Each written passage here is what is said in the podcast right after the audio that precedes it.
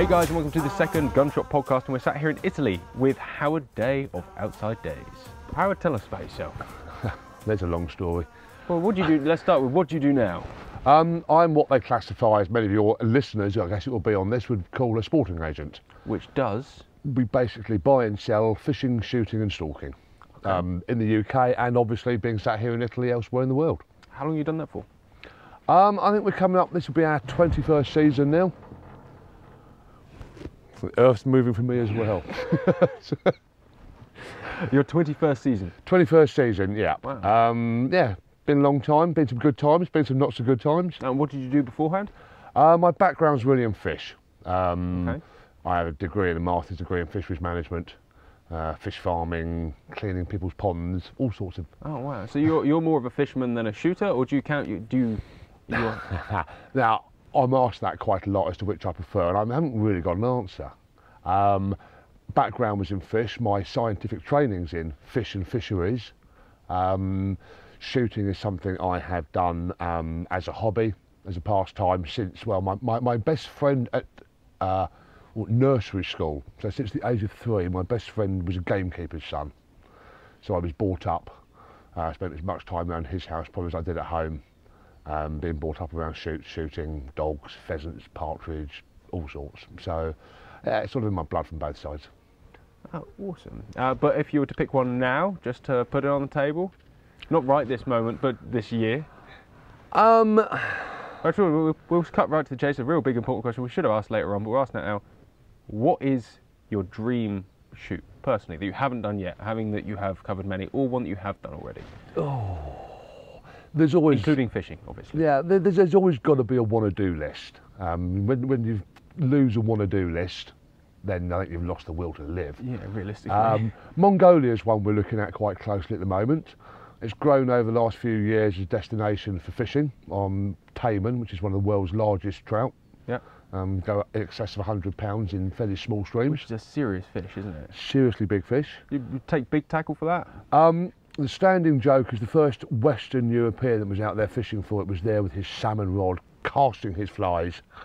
Um, and all of a sudden, the Mongolian tribesman pulled up beside him on his little pony and looked at him and pulled out his rifle.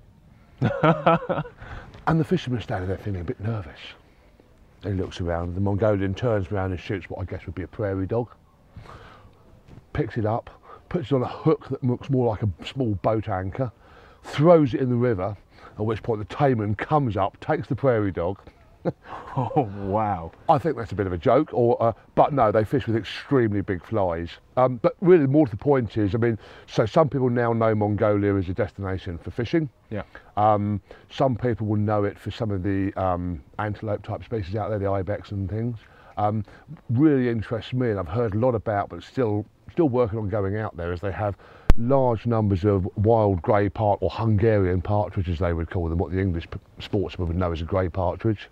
Um, partridge. I don't think you can really call them English partridge if they're native in Mongolia. Mongolian partridge. yeah. Um, so I mean, there's just a lot of what they would classify as um, as prairie birds out there. There's very much an un, untouched resource.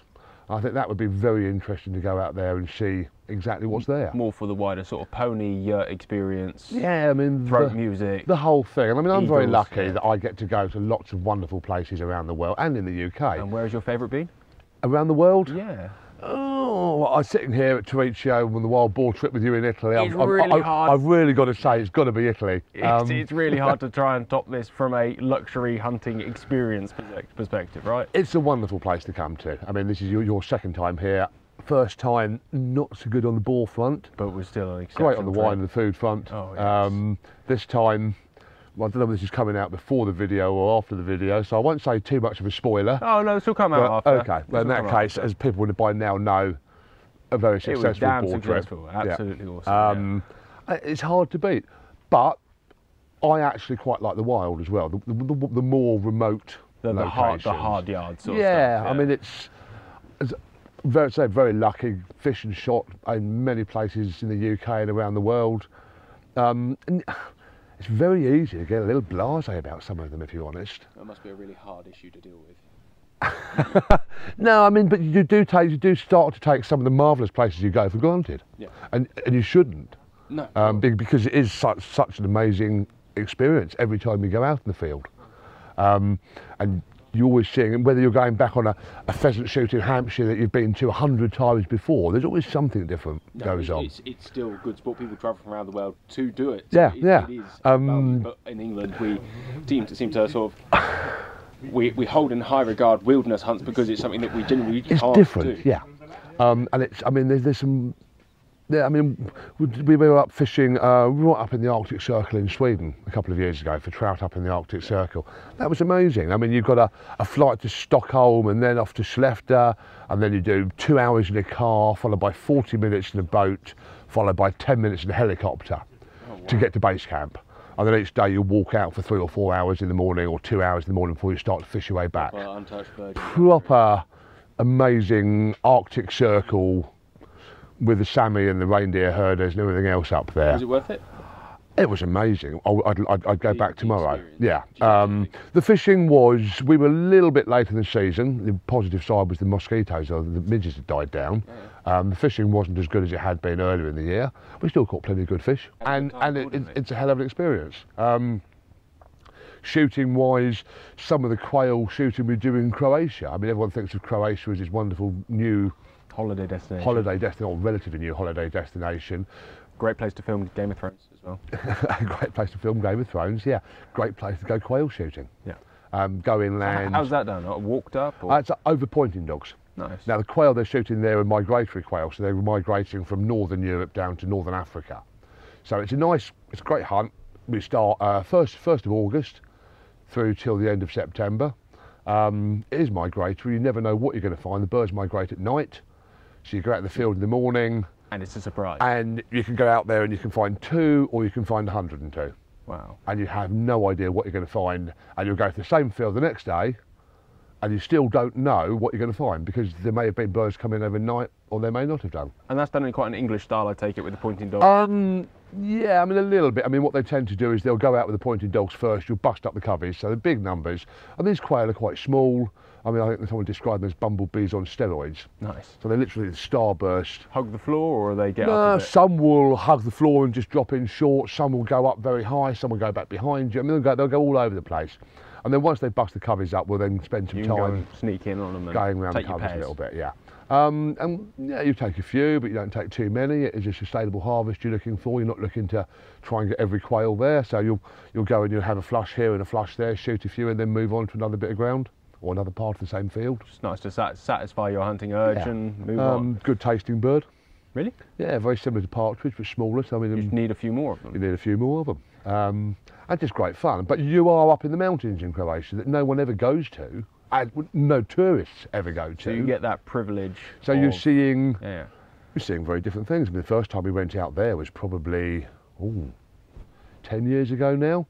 Um, and I sat and watched the Croatian, Bosnian, Serbian troubles going on on telly, and you don't, it seems very distant. We just only go out there, three and a half hour flight, a couple of hours driving up in the mountains. Oh, we can't shoot that area today because there's still a lot of uncleared line, uh, landmines in that field. Well, if people are after high risk sport, Yeah. Um, well, yeah, that's that, that's taking Uh, adrenaline thrill. perhaps. um, but yeah, you've got buildings that covered in machine gun bullets on the front of them. And you suddenly realise quite how close all that was. And, and the basic food, I mean, is, is basically is spit roast lamb. It's what you eat for the whole time you're there. uh, Once you get inland, uh, it's a nice treat. it's very nice. And I mean, quail if you're and quail if you can, can shoot them. straight. Um, but I mean, it's, it's, it's almost like winding the time back. I mean, it's like going back in history a little bit when you get up there. Um, whereas modern seaside Croatia is very, Very, very, very. Mediterranean. yeah, very modern. that, but very modern as Yeah. well. So you go to different places, see different things, and you get to go to places that you'd never get to or go to if you weren't for the, the fishing, the shooting, or the stalking. Cool. Uh, move on slightly before we get to our sort of main subject. How do you deal? I presume you you've seen an array of sportsmen in terms of ability, character. Mhm. How do you deal with somebody who Just can't shoot. Just can't fish. with a great deal of patience, I think probably be the best line. Um, it depends what, what they've purchased, what they're buying. Um, if they're bird shooting, I mean, no, let's, let's wind that back. Someone that is safe and good company will be welcome anywhere, always. Yeah. And that's very much a worldwide thing. That's not just the UK. And the good company part, I suppose, is an aspect of them not throwing a hissy fit because of their lack of ability. Yeah. Hopefully. And it's also a case of, particularly with the foreign trips, not so much. I mean, if you're spending a day with a, a member of a team, in a, a, a gun in a line, Yeah. who you're struggling to get on with, it's not too bad. You've got seven other blokes you can You've got seven to. other blokes. If you've got a week with him in a lodge in Sweden, it can get quite grating. So, I mean, people need to look at themselves a little bit uh, sometimes. But, I mean, most, to be honest with you, most sportsmen get on just fine. There's a common interest. If they can't fish or shoot, um, You have to dial it we, back, I suppose. well, I mean, we always it's a put- training trip. with, with, with, rifles, we always put a new client on a range before we go out hunting. Uh, part of that is to familiarise them with the rifle. Yeah. And part of that is, but I mean, if we're roe stalking in England, for example, we'll put them on a range, they're shooting a paper target at 100 yards. By looking at how they shoot it and where they're grouping or hitting, you say, okay, well, 100 yards, I'll take a shot. Or you look at it and you say, okay, with We're gonna him, get you to we're going to have to get into 50 yards Yeah. before I let him take, take the shot. So there's that side to it. In terms of ability, there, you know, what is the standard ability? You see people shoot in real life, not just you know keyboard warriors saying I can shoot this and I can shoot that. What is the standard ability of a shooter from your experience? To be honest with you, I don't care. In the nicest possible way, um, what I need to see is we will draw a three inch diameter circle Size of a heart. the size of a heart, which is a fraction of the size of a kill zone, on a piece of paper. If you can hit that, I'm not looking for you to clover leafy bullets. Very impressive if you can. Great, lovely, and all the rest And of it. use your X-ray vision. the reality is a kill shot is a lot bigger. Yeah. So if you can get inside my three inch circle with 100 yards off a bench rest, then I will consider taking you stalking. Seeing how you've done that will dictate where we've got to get to Yeah. before I let you take the shot. People fail. Rarely. Good. With modern tech, with modern guns, rifles, There and everything else, sometimes you have to say to someone, right, okay, just stop a minute, Take a breather. put the rifle walk. down, let's walk back, think about what we're doing, talk it through, go forward and do it again. Now, one of my real bet noirs, if you like, I don't mind someone coming to me. In fact, I like it when someone comes to me and says, I know nothing. I'm a novice, I've never done it before, I've only been out once, whatever it may be. That's fine. That's no problem. We're very happy to teach. Everyone has to start somewhere. Um, and yeah, great. It's good for the industry, it's good for me as a business, it's good, it's good for you as a shop. Oh, very much so. Yeah. Um, what I really, really object to is the people that come and they're desperate to tell you how much they've done. I'm around every day. and you might get choked by their cape. Yeah. As soon as you put them on a range or in front of an animal, you can see how much someone's done. Yeah. So all the stories they've told you about what they've done or how many animals or how often they go stalking, all the rest of it, you look at them and just think, why did you say that Yeah, to me? you're not familiar with this. You're You're, not- getting buck fever, Yeah. and we're not even seeing an animal yet. Yeah.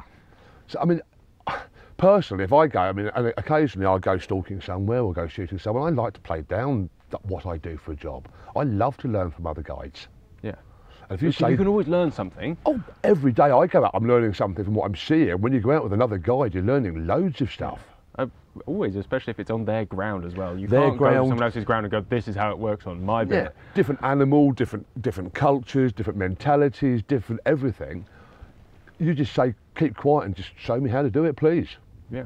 Um, And I'll perform when you ask me to. I'll do what I'll do what you tell me. Yeah. Um, and it, yeah, I mean that to me is, is the great joy of going out with a professional guide of some description, whether it's fishing, shooting, stalking. I'm sure golf or skiing or anything else is exactly the same. Yeah.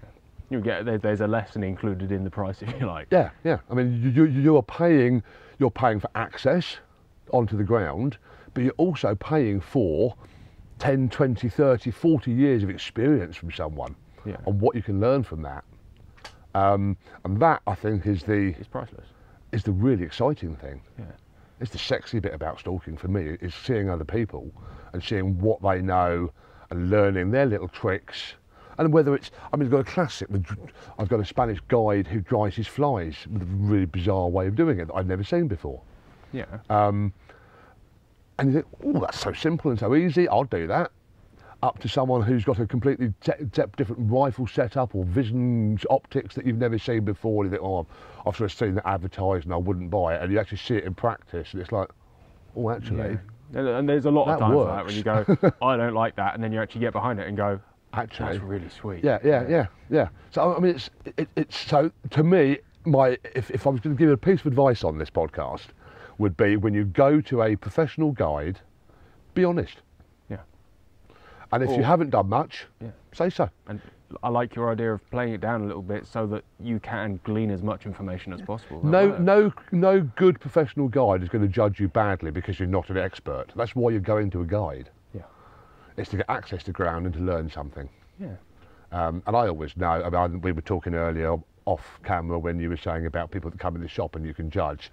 I always know when we're at a trade show or whether we are got clients turn up for the first time, if they spend the first half hour telling me what they've done, you always know probably you, you've got to listen to it all with a pinch of salt, Yeah, you can sort of take half of it and throw it in Yeah. the bin. Yeah. at least. No, we, we get it a lot in the shop. You know, you get someone coming, I own this gun, that gun, this gun, and that gun. You go, great. I, I, I have got 400 there, minimum.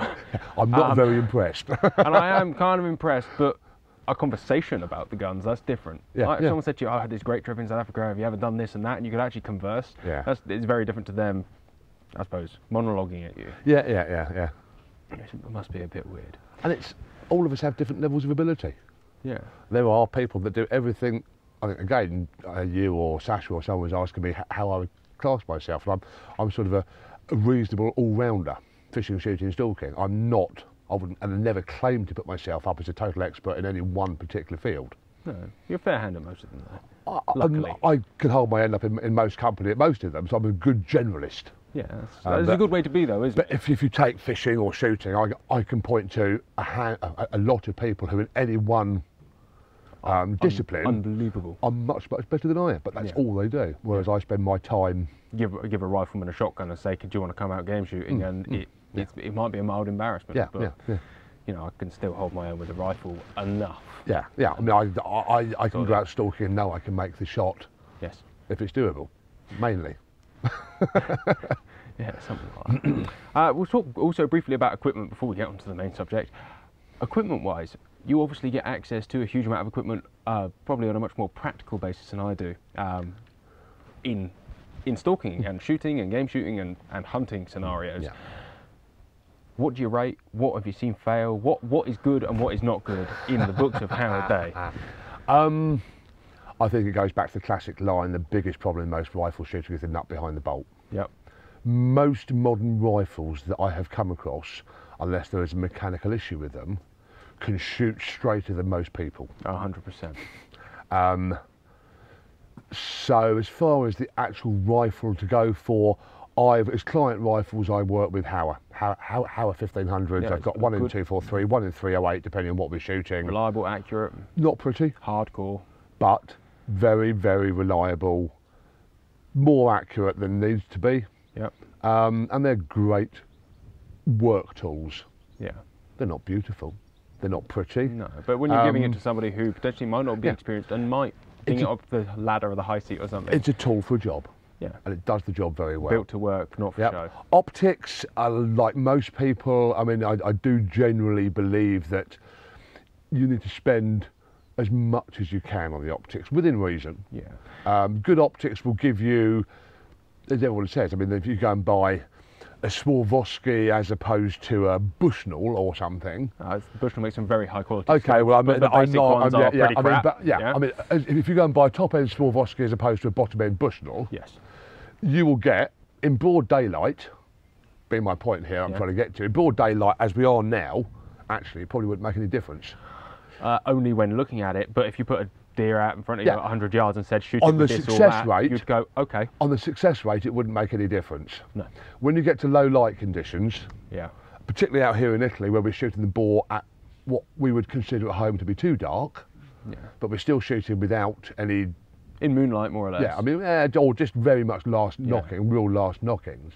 Um, the quality of scope comes in. it So I, really I mean, does.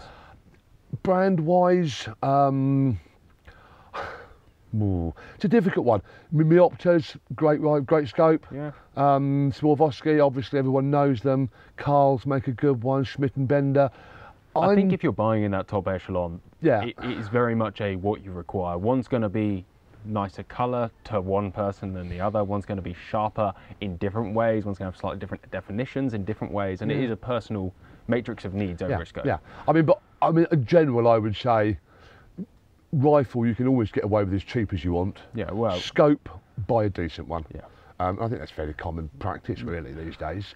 Yeah, what I particularly I like a people people are changing slightly there. Um, uh, we're noticing the market is people are suddenly investing more in the initial purchase of the rifle rather than the optic, which I've never really understood. But as long as people are buying rifles and enjoying themselves, I suppose it doesn't matter. I guess a lot of people work on the principle that you can buy a really nice rifle, but you haven't got the budget to then sprint to a really nice scope as well, and we put a nice scope on it later. And you don't need to put a variation in for a scope. Whereas no one wants to say, I'm going to have a really nice scope, but the rifle doesn't actually. so I mean, I sort of, I sort of get that, Yeah, but it's yeah. almost, it's almost backwards. It's a bit like fly rods. I was having a chat with Mark, who's out on this trip with us um, earlier today. He was asking about fly rods. I said, actually, the really expensive fly rods are very good, and I'm, it's the same with shotguns. I've got to say, a really good shotgun or fly rod will help you shoot or cast better. If you're a really good shot or a good fisherman, you don't need that. No, but if you then do put the two together, that's the ultimate package. So, it, but it almost becomes inverted because if you're a beginner, that you need all the help you can get. But that's when you don't go and spend it because you don't know how much of it you're going to do or what you're going to get into. So I mean that one's a tricky one. I've got to say with guns, the problem I think with guns is shotguns in particular, is that we're all told well shoot the gun that suits you, shoot the gun you like. When you're new to shooting, you don't know what you like. You've been shooting a long time, I've been shooting a long time. You pick up a gun, oh, that feels nice, that's comfortable, that fits me well, I like the way that feels, that, that's balanced or whatever. Um, I'll buy that. Yeah. If you're novice, they all feel weird. Yeah, or you pick one up that feels good, but by the time you actually learn to shoot and Yeah. build a style, it no longer feels good. So, I mean, I, my advice would be to anyone buying kit is go to someone like yourself. Other gun that. shops do exist. They do, they are, and they are also great. There's some really good ones Yeah, out there. That's, I'm not so good. It's like any business. Um, but no, you go to the gun shop, listen to what you're told. You're going to have a budget in mind when you walk in. Most people do. Yeah. Um, and then the only thing you've got to consider is, I mean, I'm, I'm always asked, what what should I buy? What should I buy? I've got to say, I advise Beretta quite regularly for first gun, for the sheer fact that if you don't like it, It's you'll get the same money, money back when when you sell it. it. Yeah. It's- it's, it's a very cheap short-term investment. If you like. Yeah. yeah. get something like that. If you then want to go and get something else better, different, whatever in the future, it's easy because you can take your gun back. You'll get nearly what you paid for it. Yeah. so when you decide what you actually like, Yeah. Once, one, cost one, you a couple hundred quid to own a once very you know nice a gun. better. yeah, Yeah. without buying Yeah. crap. Um, so I mean that, that that's my only reason. I mean personally, if I was going to go out and buy a gun, it depends what price range we're talking about. I love the Rizzini round body, Yeah, very nice guns. very very sweet, pretty little guns to handle. Rifle wise, I love the Merkel K3. Yeah. Both really sweet, refined guns, which is kind of ironic because you're a Yeah. big man. Yeah, um, yeah, dinky, dainty, and I mean, I shoot 28 bore with shotgun mainly, um, so I'm, I'm, I'm quite into the little guns. Yeah. And African stuff, um, I love the Mini 10, the, the, Yeah? the, the 10 antelope species below 18 inches. See, You, you, you, you, can keep your big kudu and your everything else for me. I want the little ones. Going to say, bastard hard to get into a lot Yeah, of the time as well. yeah. A lot of them are significantly harder to get into. and where so much of Africa is behind the wire, it's done well and it's, Yeah. it's 10,000 acres. None of the Mini 10 are. They, they, they just walk through the wire, they're so small. So that, that to me, yeah, completely, even on a high fence area, Yeah, yeah. They're, they're not in. No, They- I mean they they they come and go as they please. So I mean, yeah, I mean, I guess I guess that's probably exposure to the more run-of-the-mill stuff Yeah. across the board in multiple once countries you've and what seen one you. kudu, you've seen them all, eh? Yeah, yeah, and it's just very expensive if you want a really big one. yeah. Um, whereas going and stalking steenbuck on someone's farm out there as opposed to a Yeah. game lodge, to me is great fun. Um, So the wilder the better for you? Yeah, I think so. Um, yeah, I mean, probably. I mean, very cliche, but in the UK, I love pigeon shooting. Yeah. I think it's one of the best day sport you can get. When it goes right. Or one of the most frustrating when it doesn't. Yeah, that's for certain. Um, game wise, woodcock and snipe, I know politically sometimes a question on them.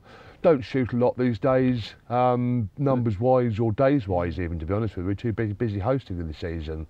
But I, I, I would rather traipse all day and go and shoot a few wild birds than go on some of the pheasant drives. Um, but that's when you stand. I mean, we sell. What do we do? I think last year about 160 days we sold as a company in the UK. quite a lot, isn't it? I probably did 120 of them. On a day off, Do you want to be a bit of a busman's holiday if you're not careful. But again, everyone. I mean, that's the other question I'm probably going to ask me later, so I'm going to preempt it now. Which is where where, where would your favourite place to shoot be? Yeah. And yeah. actually, I would rather have a really bad or mediocre day shooting with the right team of people Very much so. than the most amazing day shooting with a bunch of people I didn't know or didn't yeah. particularly like. So I mean, to me, it, it, if if I'm going shooting, it is very much a social It- affair, it is a, a um, company-based and it is, is is who I'm with every time. Yeah, well, I think that's the right way it should be. I think when people get into it, and there is still a, a huge bunch of people who are just there for the purely the hunting aspect, Hmm. but life's too short for that. You don't go around and tell everyone. It's, it's the same cape cape throwers who are going to choke you with "I've done this and I've done that," who went on the day, and the other seven people didn't like them, and they then told everyone I shot brilliantly on that drive, and it- we- it's, we- that, it's we- that person. We've all it? Seen it, um, and there's nothing wrong with, with with the shooting being the main reason for going. I mean, that's why everyone Well, starts. Yeah. You don't start from a social point of view. I think, I mean, it's, with, with fishing, there is there, there's the several stages of fisherman's life, and I mean, it's if, it, first of all it's catch one, then it's catch lots, then it's catch the biggest, then it's catch the rarest, and then it's just go back to catch one again. And it's sort of almost that evolution, if you like, as you go through and you get experience to see different things. That what you're what you're after and what what excites you What it means to you. what it means to you changes and evolves. Um, and that's fine because everyone can be on different stages of that life. Yeah, I think uh, we did a, a video on gun snobs recently, uh, essentially saying that it doesn't matter what you like, as long as you don't force it upon other people and tell everyone else someone's wrong for being in a different place to you. Yeah. Life, yeah, life is too short for that. And wouldn't it be boring if we were all the same? It really would. Unless everyone was like me, which is, this planet would be It's going to be really boring, John. We talk about optics all the time. yes, we could really upset some gun shop owners by telling them what they thought was wrong.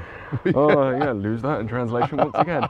Um, so we're going to move on to the main point Oh, let's- now. let's- let's move on of that. quickly, yeah. Um, on to you've been involved in shooting at a significant amount longer than I am because you're old.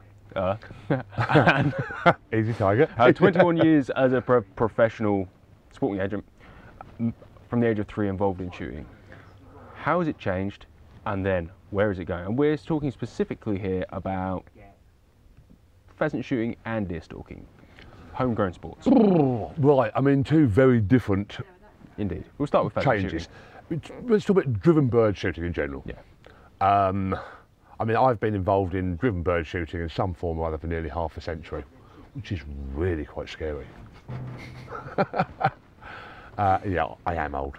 Um, how's it changed? I guess when I was, and again, when, when you're involved in it as a kid, beating on shoots and what have you, you don't really understand what's going on around you. You mean you, you, you get the principle of releasing the birds. I was involved in releasing birds and feeding. A friend's father's a gamekeeper and beating and picking up and all the rest of it.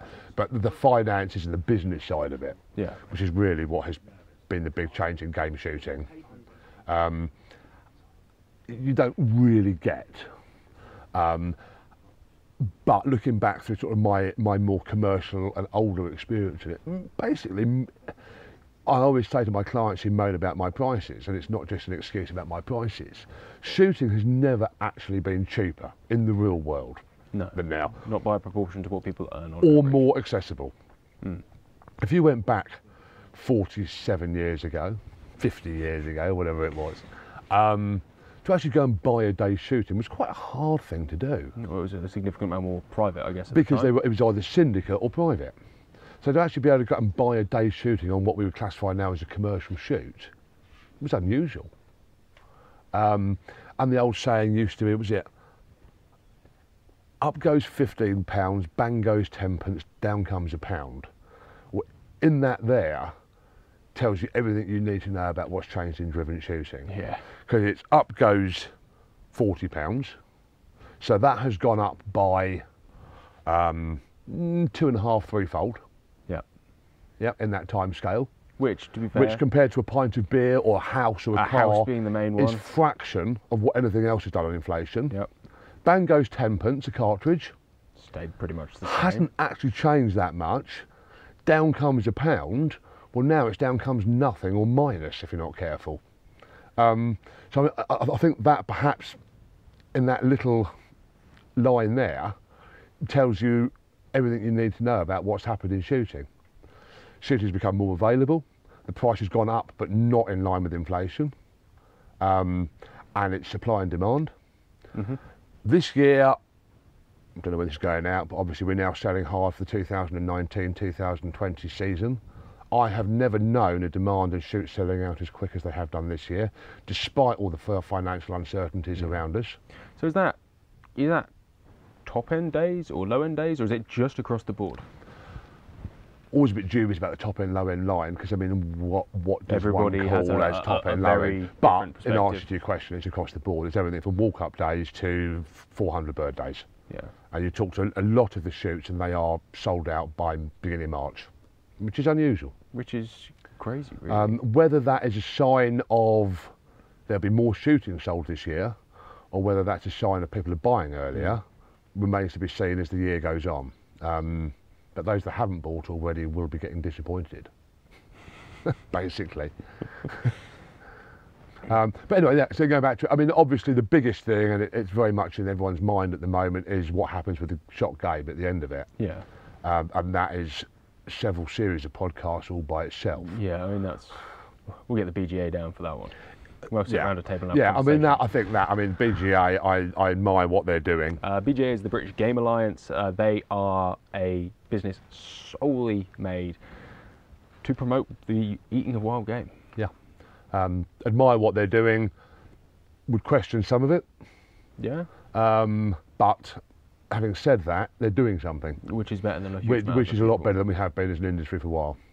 One of our issues as an industry, and someone quoted me the figures the other day, and how accurate they are, I don't really know. But they're telling me there's the same number of vegans in the UK as there are gun licence holders. I can believe that. Now, if that's right, who do you hear? Who's got the loudest voice? Who shouts? Well, I don't know. For, for years and years and years, everybody in the shooting industry, whether that be game hunters, target sports shooters, everybody goes, "Oh, just be quiet. They'll leave us alone." Yeah. Which is the most ridiculous thing in the entire world. Nobody listens to quiet people. we have still doing it to an extent. You, you, you, hear people saying, I can't possibly say at work what I do in my spare time. I, have. I, I hear that all the time. And it's like, I understand why. People don't want to go to work and get into conflict. But it's, there's a problem if we always do that. you shouldn't be ashamed of who you are. If you, When- were, if you not were doing hunting and shooting ethically, Yes. legally and ethically, you should be happy and proud to stand up and say it. Yeah. You're Um, providing meat for your family in a Yeah.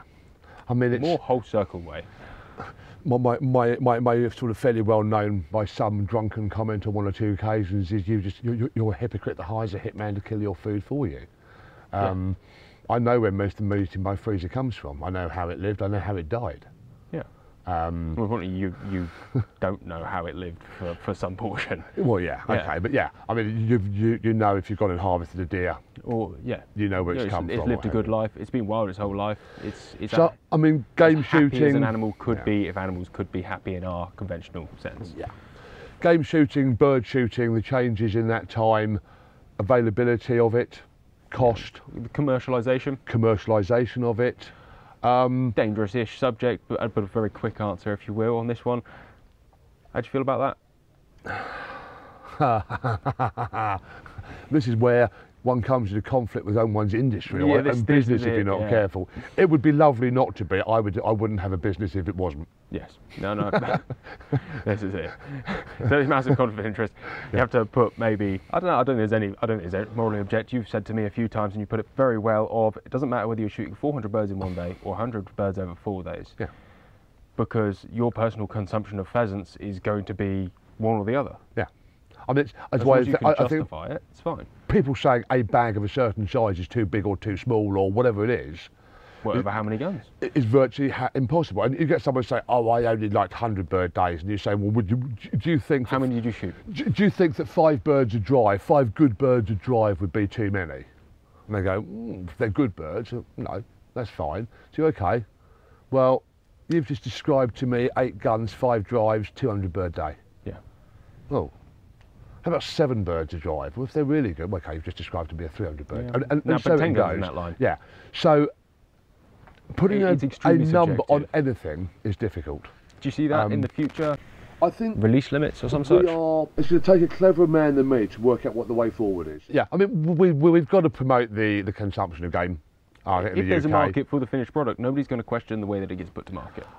It makes it far more justifiable and pe- people are, it makes it much easier to stand there and be proud of what you're doing now we've all heard the stories about game being dumped and game being burnt and all the rest of it i personally have not come across it I would counter the argument as opposed to argue with it, although I'm with you that I've, I've never seen anything other than waste being got rid of. no um, But have you ever been binning? I can't say i have you know what binning is? no Um, i'm too young So uh, there was this bird I, I knew for uh, actually myself never went to university unfortunately, um, not as clever as you. Um, and she used to go binning. So they would break in to the bins at co-op, right uh, go through the bins and get all of the meat that was thrown away, yeah produce that was thrown away, yeah and we're talking a next level. Yeah oh yeah yeah enormous and then you multiply that up across the country all the supermarkets And this was a small co-op. yeah okay yeah no i'm with you now yeah This is my argument. Mm, yeah is that yes, if we throw away the waste product, that's wrong. If we don't take legs off of all the pheasants, it's probably not that right. However, don't come to me that these chickens, pigs, things are farmed, produced, packeted, transported. There's thousands of pounds spent from the moment they get killed all the way through to they're advertised and then binned. That's a waste. oh yeah Any waste is bad waste. You know, I'm not. I'm not going to say, well, they're bad and we're better. It's all bad, but please don't pick on me because I shoot with a gun. Yeah. No, no, no, I get where you're coming from that. We need to work on it as an industry, Yeah. though. Somehow, whether BGA is the way forward, whether there's something we haven't come up with yet's the way forward. There's been people putting ideas forwards about numbers of birds per acre you should be allowed to release and all the rest of it. One of my, another one of my, my bet noirs, and it turns out I have several. Not that I'm a your pinhead, age, or- yeah. um, I, I, would like to see it made illegal to release birds after the 1st of September, Oh, 100%. um, as opposed to against the code of good practice. Yeah, I mean, uh, We all know- sporting conduct. It's, I won't touch shoots that do it. I know there are a number of shoots that do it. Um, I'm no names, no pact or anything else. There are shoots that do it.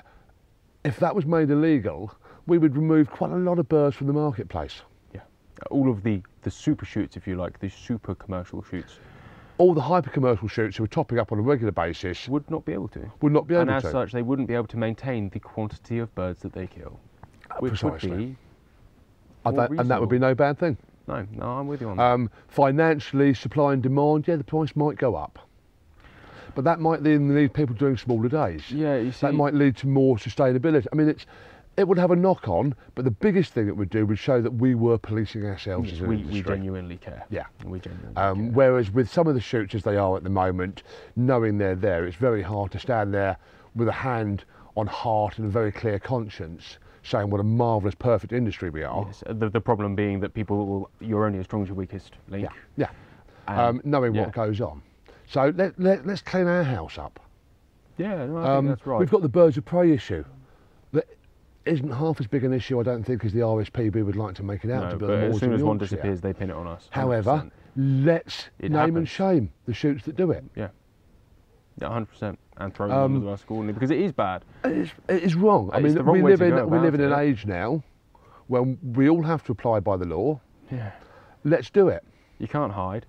Um, and we are walking, it's not thin ice as such, but people watch everything we do, and we are controversial as uncontroversial as hunting is in reality. Yeah. Uh, people find it a controversial subject, so we can't be seen to be being extra So controversial. let's let's keep our industry clean, or, or clean our industry. I'm afraid, I'm afraid there are some mucky corners. It does sound like you're running for president with that kind of thing. Let's clean up this industry. Make go shoot, shooting great again. Yeah, I haven't got enough hair for that. You get cats. I, I need a hat and some tan. um, second one was deer stalking. Deer stalking has changed beyond all recognition. yeah. I so what was deer stalking like when you first got into? When it? I first got into door, uh, deer, door, door stalking, Stalking, Deer- when I first got into deer stalking, I was in my, um, I was 18, 19 years old, and basically I went from, oh, I'm going to buy a rifle and go shoot some what, deer, what was your first rifle? CZ, Oh, nice. 243. Very classy. No moderator. No, no moderator, no. Um, and I went from, um, I bought the rifle and I was um, working as um, on a farm.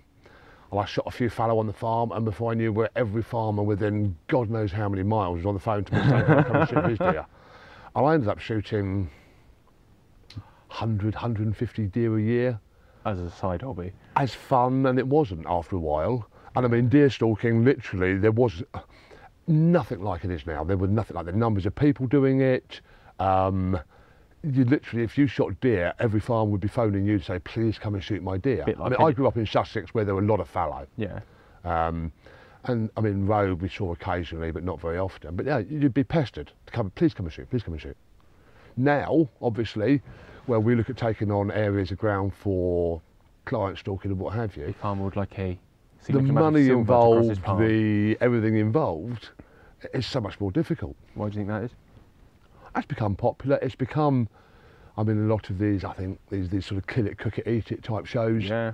Um, It's no different to wanting to go and shoot a couple of pheasants for the pot. No, It's except it is something is very sustainable if you do it Yeah. right. Um, it's very ethical.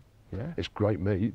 Yeah, and there's a there's a decent amount of it. You get a lot of it for not much effort. Yeah. Well, Um, I, don't, I don't know about not much effort. well, no, no, but I mean, but com- co- co- compared to getting the same kilos of pheasant meat, yeah. um, and it, it breeds naturally.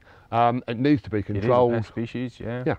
So I mean, you add all those things together, and it, it's logical. It should have increased. Um, I think deer numbers. Now, very mixed opinions from people on what deer numbers are doing. What do you think? I can tell you on the areas that I know. Okay. Um, I can't tell you nationally or what have you. We are seeing Local forecast. Then. Yeah, local forecast. Um, we are seeing fallow numbers going up. Yeah. Roe numbers, I would say, have stayed for the last 15, 20 years about the same, but that's probably due to us. Yeah. Um. Muntjac, Muntjac have increased, but nothing like the numbers that people thought they were going to. yeah. Well, I think Um, they've been spreading more than anything, so Yeah, they don't like density when they've got a whole country that they can go to, Yeah. Um, and they are. So I mean, I would say numbers are going up slowly, but I don't think I think there's a lot of fear and talk about numbers being shot and what have you. And you talk to some of the older boys who've been stalking forever, and they're actually saying, hmm, "We've had herds that size and bigger herds than that Yeah, around for it's years." fluctuated over five, six, Yeah. 10, 20 Yeah. years. You get a bad breeding years season, and for a couple of years, your numbers may go down, then they'll peak again, and um, we're used to things being very instantaneous nowadays, and something I think I find absolutely funny. People go, "I need it now," or "Oh, this has happened in the last three months." You go, "Yeah, but that, for example, I've uh, one chap who's like, he goes, "Oh, all the roe have gone." I'm like, "Have they?" Yeah, yeah, I've been shooting the same amount for the last how many years, but this year they've gone. You go, "Okay," they've been there for hundreds of years. I mean, they've disappeared some time ago, and we introduced them, but it's unlikely that the the roe are going to die out overnight. well, I mean, classic example. Look, look, look at here. You came out the end of last year. Yeah. We didn't see a boar. No. If you'd have gone on that, you'd go, "Oh, the boar numbers are down." Oh, Last night, you shot a lot. we did shoot a few. Yeah. If you'd have done that, if you'd have done it based on that, or the bill numbers are up again. Yeah, yeah. But well, actually, the reality is what's happened with the boar numbers is totally irrelevant to what Yeah. you've seen. and they're no different to us. They could walk 20 miles in a day, and 20 Yeah. miles line of sight is a long way. Yeah, yeah. So I mean, and it's pot luck on a state like this. There's lots of broken ground. There's lots of little gullies and valleys. They walk up. They could be walking very near to you. Yeah, and it's, They're it's, still completely out of sight. it's illegal to shoot at night, so Yeah. when they come out for the most part, Yeah. you just can't Yeah. see. So I mean, it's, there's an awful lot of talk about deer numbers and statistics on populations and what have you. I've yet to be had it proved to me that they're going up at the speed that people seem to say. Some people say they are. I think they are probably going up slowly, um, but nothing like some of the doom merchants would have us believe. Yeah, I think again, people get very excited about these things. I think it's wishful thinking on some people's behalf. Yeah, Deer numbers go. I gotta go shoot some more. yeah, a fallow are coming near me. Fallow are going to come over the ground now. Yeah, yeah, yeah. Um, or it's people. I mean, uh, the classic line is, is moving back off deer onto game birds. And we were shooting um, grouse a few years ago up in Yorkshire. The walk-up day, and the keeper said, "Oh." He remembers when he first took on the ground. One of the old boys said, "Oh, I remember when we used to feed on a cold winter. We'd feed the uh, the grouse crushed oaks down by Ilkley." And the keeper's like, yeah, yeah, whatever, whatever. And he said he ended up having to phone him that year because it got so cold and the grouse all disappeared. He was like, what was it you were feeding them? Where were you feeding them? Yeah. And they'd eat that, would they? And they were apparently, the, the grouse had all gone down to lower ground and they were actually feeding, feeding crushed oat to, to the grouse. When it got cold enough, they'd eat not anything, but they were less fussy. It's got protein and carbohydrates yeah. and energy in it. It's got energy. Um, they're going to eat it. And it was going back to the old boys who've seen it all in the past. I think a lot of these things we talk about with population fluctuations and movements and We all think else. everything's brand new to us. Yeah, And, Yeah. and there- there's nothing new on heaven and earth, I'm afraid, That's depressing. when, when it comes to wildlife. Yeah. Yeah, I was going to say it's it's been around a long time before we Mm, were. yeah. And unfortunately, we are here now managing it and have been for a very long time. We have to manage it for our own needs and the times that we live in. Oh, I mean, it's, oh, the, the, the old line, the old um, saying of natural balance had gone before the term was thought of. Yeah. Um, apex predators all gone, this is gone, that's gone. So you can't just rely now on, on natural balance, No. which, going back enough years, you would have been able to. Yeah, uh, many, many, Oh, many. I mean, I'm talking a long time now, yeah, not, not last week. What did the Romans ever do to us? And all that? No, yeah, Brought pheasants. They bring pheasants. fallow deer, rabbits, carp, Happy days. Good boys. bless them. yeah. Life wouldn't be great without them, to be fair, would it?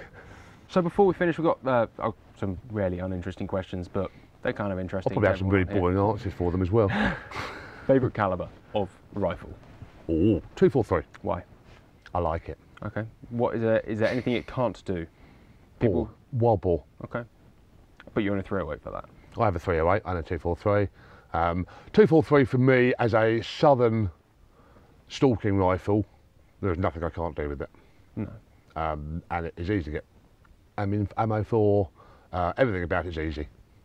Okay. That's literally the only question I wanted to ask. That was very simple It's the same and answer that every professional stalker says, or every professional says 243. Um, and I don't know why I like compounding the thing that 243 is one of the best calibers out there. From it's just a little bit boring. like the Um, question. High, hyper boring, that's why we buy it. Yeah. Available Because everywhere. it does the job and it's easy. Yeah. Have you ever shot a rifle out? Um, I have made the mistake of crowning rifles by not removing moderators. Guilty. Uh, do, you Um, ma- do you maintain your gear at all, or are you more Badly. of a use it, use it, kill it, buy a new one sort of? Uh, shotguns I tend to clean yeah, occasionally. yeah, Rifles I'm a real bad person about. yeah. Um, if it's wet, I'll wipe it down. Uh, you shot, I presume, some big animals.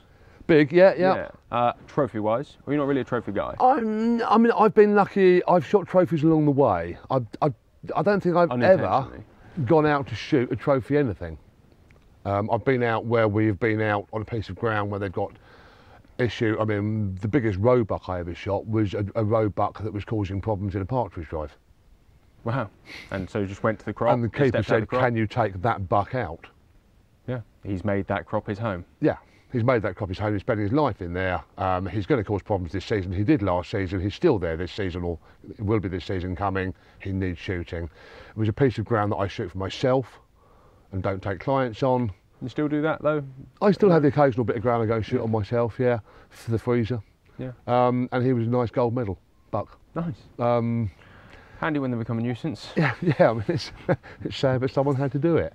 Yeah. I've shot some good mouflon in Spain. A similar reason they had they, they had a mouflon colon. Uh, shot some medal mouflon um, because they wanted them shot. Personally, oh, here you go. End of it it all. on. Trophy stalking. I hate the term trophy hunting. Trophy is the meat and the experience. No? No, I- trophy. I mean, trophy. You send a kid out ferreting, and a trophy is a rabbit's tail. You send a multi-millionaire American out stalking, and the trophy is, God help us, Cecil the lion. Yeah. Um, a, a- is a memento. Yeah. It's not. It shouldn't be about antler size or anything else. And therefore, I, I just think it's a very, very bad term to use. It's a generic term. It doesn't mean anything, really. No, but it's a nice thing to pin on people, right? If you want to slap them down, you can always hit them with trophy. Yeah. Right, thank you very much. Uh, guys, if you're interested in going out with Howard, it is. OutsideDays.com. There you go, and it's as simple as that. I really can't recommend anyone else um, to look after you like he would. Um, thank you very Thanks, much, John. mate, Good to speak to you. And we'll see you soon. Take care, mate. Like in a minute. Bye. Like right now for a beer.